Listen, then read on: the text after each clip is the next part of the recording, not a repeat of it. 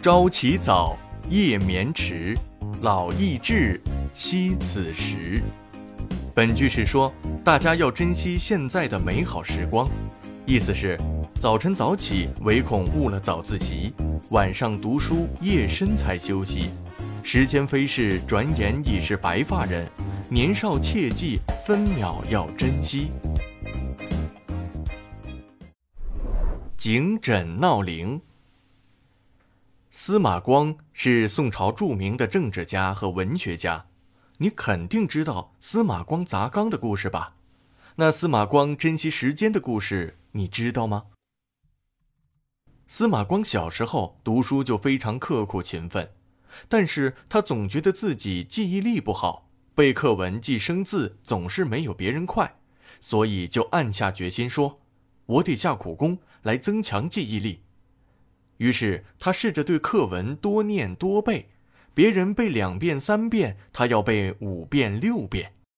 这样一来，时间就不够用了。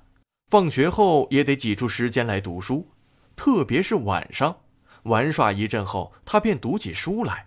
这一读就很晚，到第二天还要早早的去上学进行晨读。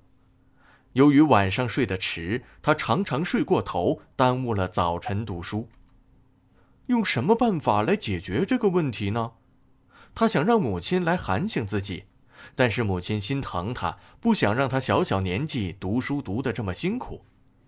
有一天，司马光看见后院一段圆木头，灵机一动，心里想：有办法了。司马光把圆木头擦干净，放在床上当枕头。他枕着圆木头睡，一翻身，圆木头就滚动，他就会被惊醒。这样他就不会睡过头了。一天，妈妈在床上发现了这根圆木头，正想扔掉。司马光说：“母亲，千万不要扔，这是我的颈枕。”母亲听他一解释，感动地说：“孩子。”用功读书是好事，但也不要累坏了身体呀。司马光回答：“母亲放心，孩儿不是小傻瓜，不会累坏身体的。”由于发奋学习，司马光十五岁时已经博览群书，学识渊博，事业上也取得了很大的成就。后来当上宋朝大臣，还主编了著名的编年史书《资治通鉴》。后来。温公颈枕的故事成了后人学习的榜样。温公的颈枕可谓是最早的天然闹铃了。